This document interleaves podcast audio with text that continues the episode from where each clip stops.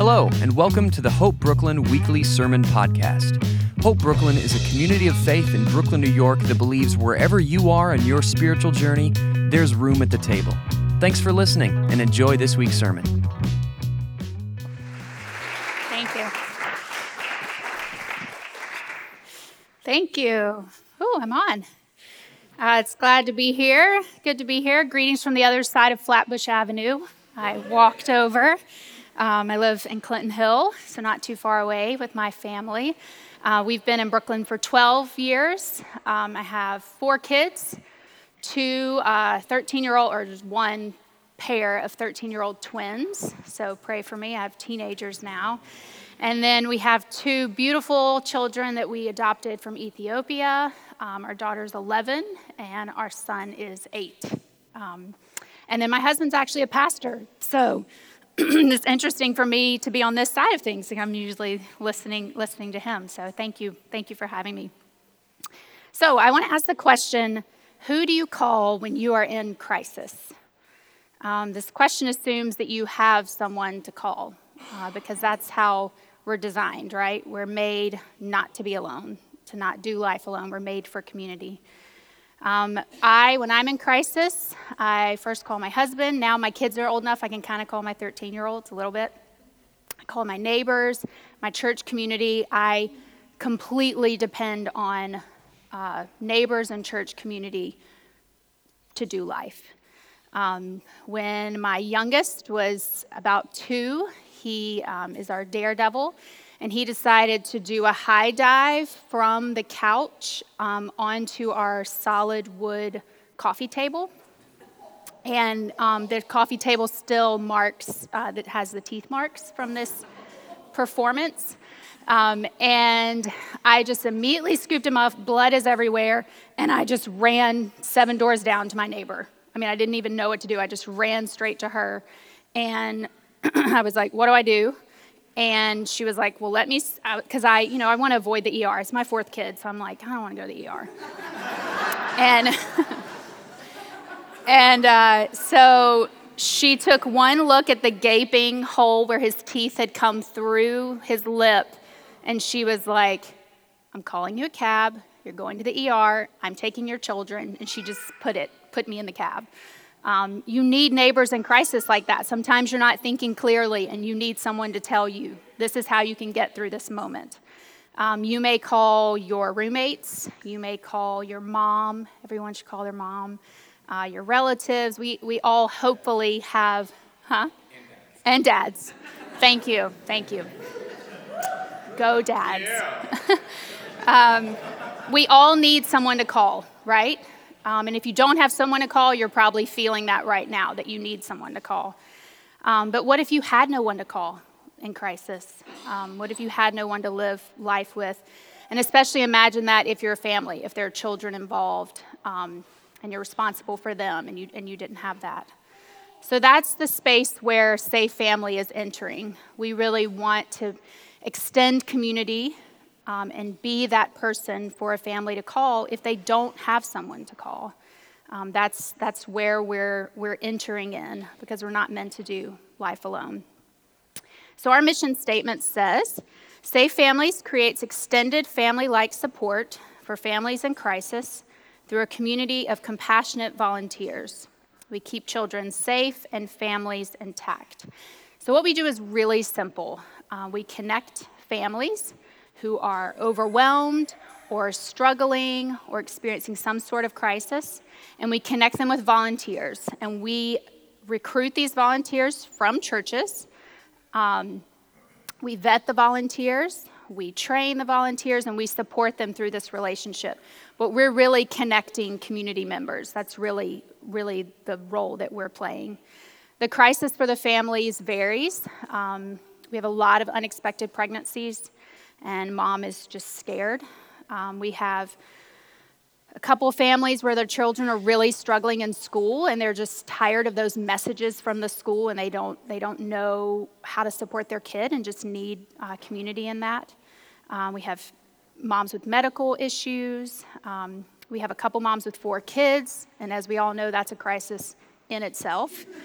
Um, So uh, the, the crises sort of vary, but the thing that all of our families have in common is that they're all isolated. They're all socially isolated because if they had friends or relatives to reach out to, that's who they'd reach out to. But instead, they're reaching out to strangers. Um, so we really want to be there for them. Um, the church, one of our gifts is that we have a built in community. We know how to do community, we know how to take care of each other.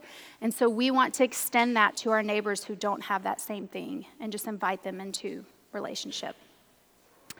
So, why? Why would we do this? Why would we possibly reach out to strangers and say, Will you be my friend? Um, we could just keep our community in house, right? Wouldn't that be the, the best thing for us to do? Um, I love this quote by the Anglican Bishop William Temple. He said, The church is the only institution that exists primarily for the benefit of those who are not its members. Which is really radical, right? Because the whole purpose of an institution is to gather around a common cause or a common belief or common value and to be alike. And the church, and, and, to, and to be there to exist for its members. But the church, that's not our calling. Our calling is for to look outside of ourselves and to be about others, which I've heard already said in the service multiple times and prayed for in the service multiple times. So I know that's your heart too. Um, so, why is the church like this? Why do we exist for others? Um, I just want to quickly look at three, three uh, passages from Jesus. Just read his words about why this is his heart. We're followers of Jesus. We're just trying to follow his heart. And so, why, why does he have us exist for others?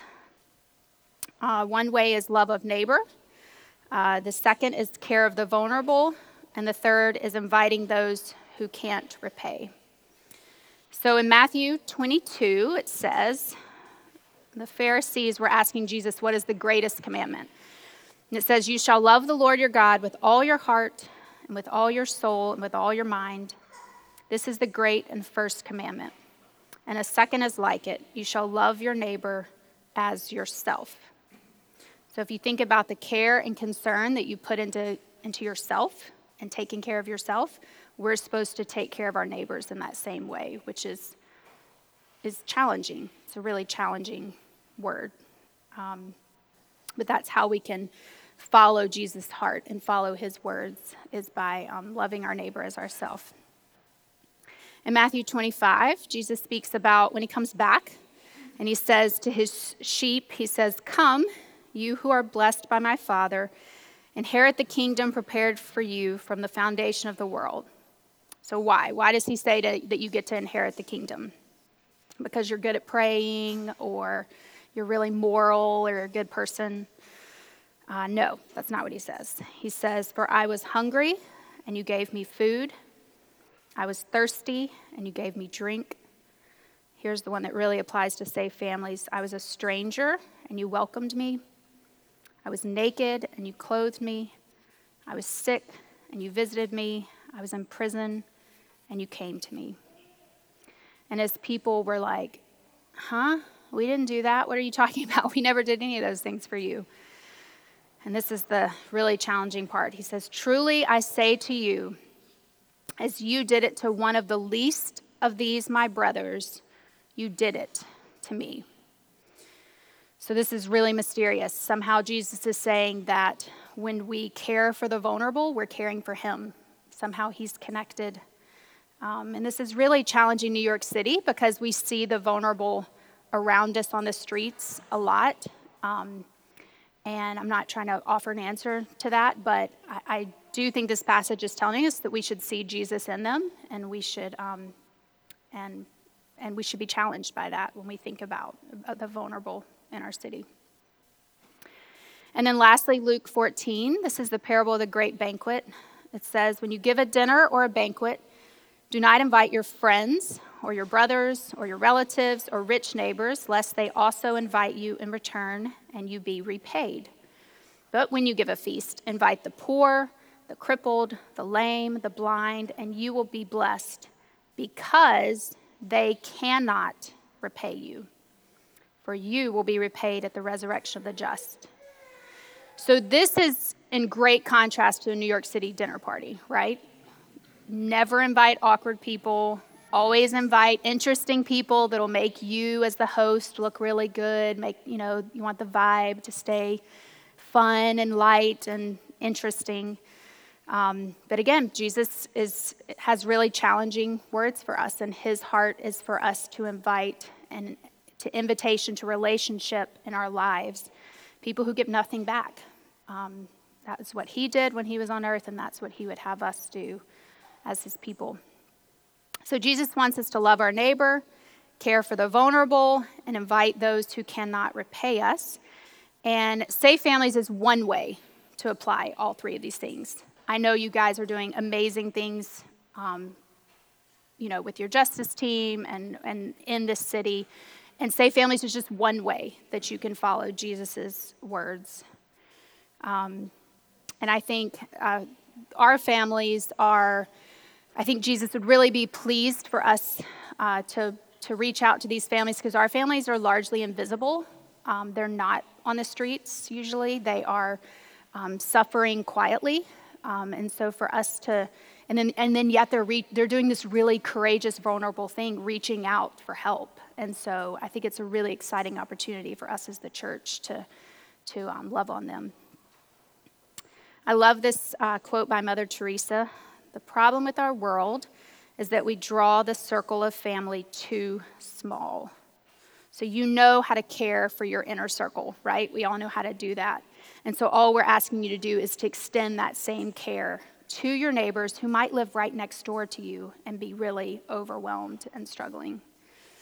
Um, I do want to admit that this is really challenging. I'm not trying to lay a guilt trip on anyone about these things. Like these words are really they're, they're almost burdensome. Um, but I don't think that's, that's why Jesus has them, us, I don't think that's why he asks us to do these things. I think that when we are following him and his heart, that it is a beautiful thing and that we're flourishing and that it will set us free, actually. Um, it, it, sounds counterintuitive, but I think this is how we're made, is, is to love on others who are vulnerable. And so when we follow Jesus in this, hopefully we will experience a freedom and just a flourishing um, through doing this. So, how does this specifically look? Safe Families, how does it look? And who should get involved? Who are good? Um, which of you would make good volunteers? I thought I'd just tell you about a few of our current volunteers um, so you can sort of hear some stories. We have a 75 year old widow who is um, partnered with a mom who's overwhelmed um, with her, she was overwhelmed with her um, kids' school. She doesn't speak English, and the school was not accommodating, um, tra- it wasn't providing translation for her. And so this volunteer goes with her to school meetings and now um, and advocated on behalf of the child. And the mom knew, she was like, I know my child needs something, but she just, the communication wasn't working. And so um, now this child has the services that he needs through the school. Um, she also, another volunteer went to a pediatrician appointment, and, and now she, the child needed glasses and um, ear thingies. Sorry, I can't think of the word for it. Um, yes, hearing aids. So there's like all these issues, and just the translation breakdown was was preventing. The mom knew that there was something, but she just couldn't get anyone to listen. And so, you know, our volunteers were able to just walk alongside her and um, especially this 75 year old widow, was able to, to help this, this son get the services he needs. We have a 60 year old, six zero uh, year old single man who is partnered with a 17 year old teenage dad. Um, his girlfriend is pregnant and she got kicked out of the house uh, when she decided to keep the baby. And this dad is just trying to support her and be there for her. And so this, you know, guy, they're just walking alongside it together, um, talking about how how can we make this work? How can we support you? Um, and now this this kid and this and this man have just really bonded, and it's um, really fun to see that. And then we have a couple also that's that's um, partnered with with that young teenage couple. We have a 25 year old single woman who is partnered with a new mom who was honestly just scared to be alone with her baby.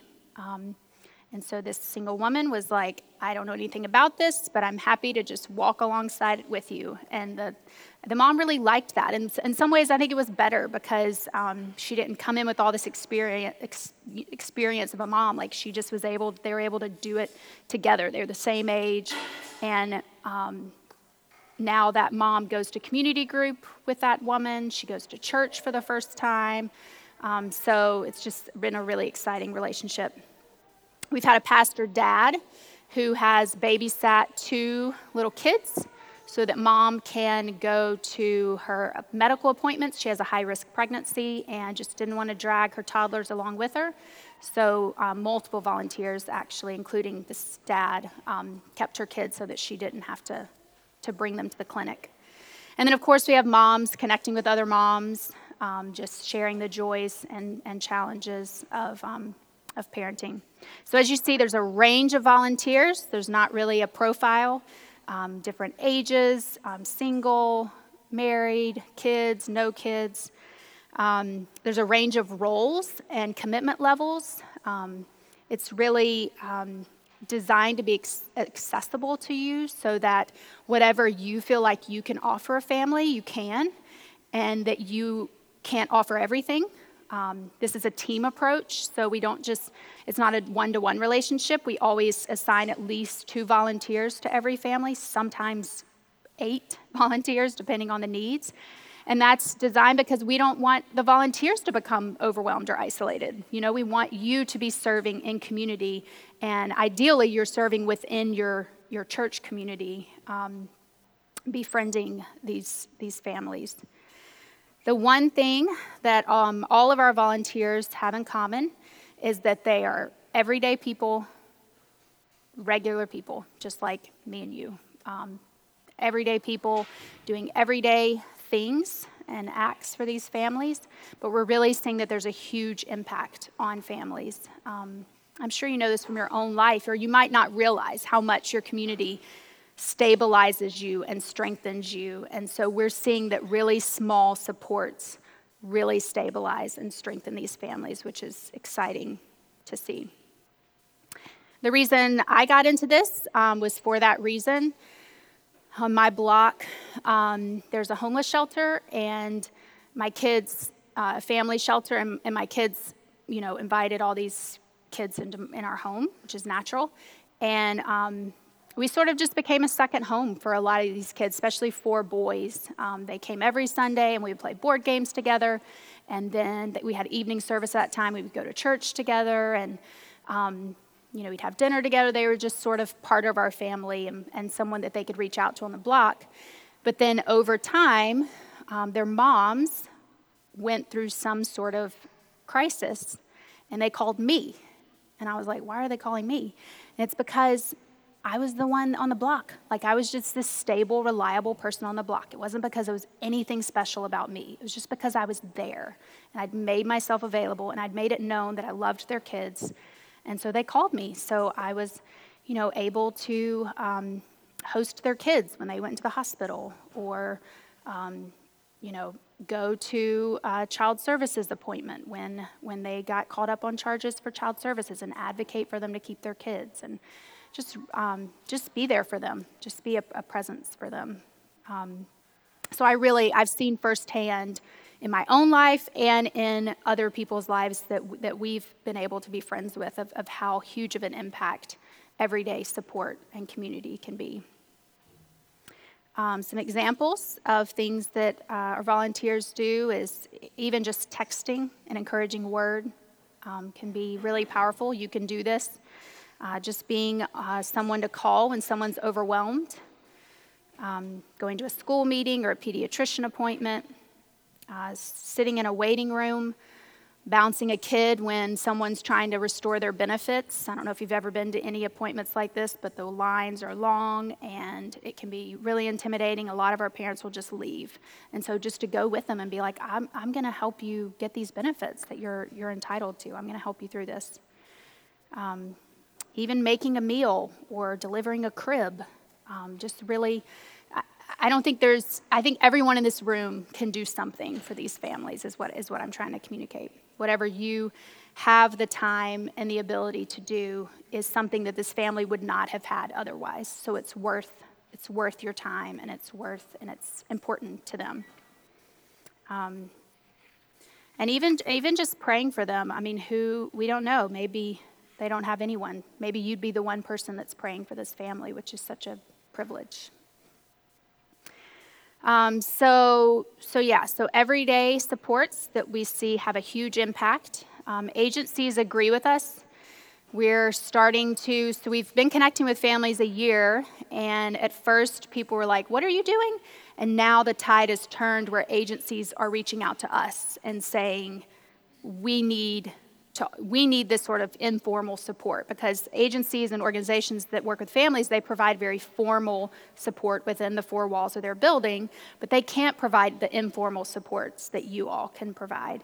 And so so people are calling us and reaching out to us. Um, the last couple meetings i had just just this week she was like we have hundreds of families that we would like to refer to you. And i was like please don't do that. I'm not ready for that. Um, and she and it's interesting too how these agencies are not um, at first i was a little timid about the that we recruited from churches. Um, the agencies are really excited about that. I mean they they get it. And one um, this meeting that i had last week she was like we really want these families to be connected with churches. If you know if if they're open to it we want them to be connected to a church that can you know, support them. And so if you can even just be the bridge between that, we're happy. And I'm like, can you say that again? Like, what? did that just happen? Um, so I, I, also, I've heard y'all pray twice this morning um, for this school. I bet the social workers at this school would be thrilled to hear about Safe Families, which they don't know about it. Um, you know, that could be a really direct connection, as if, if the social workers knew um, that this was an option and that you guys had volunteers, then, then there are probably families right here um, that need your support, which would just be such an amazing um, proximity to you. Um, so at this point, we we're really waiting on the church. You know, we're um, we're connected to families, but the agencies are ready to refer us hundreds of people. So we're waiting on the church at this point to say yes, we want we want to partner with families in this way. Um, if you do decide to volunteer, you and this congregation will be transformed through the experience. When I was um, first married, um, I struggled. I struggled with depression when I was first married, and you know, it's hard. And uh, after five months of being married, so we're still newlyweds. Um, the, someone knocks on the door, and it's my husband's best friend. He had quit his job, I think because we got married, maybe. he was really sad. Anyway, um, I should not have said that. Uh, so he went to Southeast Asia, was like trying to kind of find himself. All of a sudden, he knocks on our door. I couldn't even recognize him. He had so many hairs coming out of everywhere. And uh, he was just like weeping and just like, you know, I don't know what I'm doing. I'm back. I don't know what I'm doing in my life. You know, can you guys help? And we were like, of course, move in. So, you know, five months into your marriage, it's not what you expect to invite someone to move into your home. It was the best thing that could have happened for our marriage, the absolute best thing. I was able to just think about someone else besides myself, and we are we were both just able to focus on someone else. And I mean, it's it's to get out of yourself and your problems can be such a a, a healthy thing. Um, so you will be transformed by this for sure. It's also a really good way to plant roots in the city if you're not from here. Um, to serve in your community and, and be invested in the lives of people here is a great way to, to get deeply rooted and for your congregation to be deeply rooted. Um, your congregation is a, such an exciting time, being one year old. Um, so that uh, this is just an exciting, exciting time for you guys. And um, a pastor in Queens that's that's partnered with Safe Families he was talking about the benefits for his church, um, other than, than being outward faced, that now, since, since they've been partnering with families, that families within their church, or, or people within their church, have gone through crisis and they were like ready to go. He just said that that the Safe Families volunteers sort of were like, "We got this," you know. And so he feels like his congregation's able to take care of each other in in deeper ways because of their experience taking care of, of families in their neighborhood. Um, so, what what I'm asking you for um, cannot be done in your own strength. This is really hard. Uh, we have to rely on the Holy Spirit for this. Um, this is not something that we can just muster up the strength and energy to do. And Jesus has provided for that. He provided a helper for us, right? He, Jesus died and he was raised from the dead and he ascended into heaven, which his disciples were like, What? Why are you leaving? You know? But he didn't leave them alone and he didn't leave us alone. He left the Holy Spirit. So we have, we have to rely on the Spirit in this. But in addition to that, we also have this mysterious thing called the body of Christ.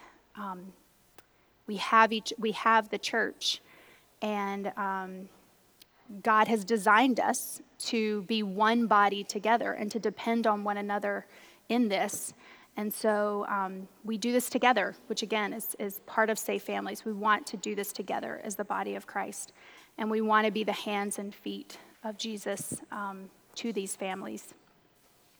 So um, I hope that you'll join us, and we'll be back there in the back afterwards um, to answer questions. Uh, but let's pray together and, and ask uh, God to help us um, be the hands and feet of Jesus.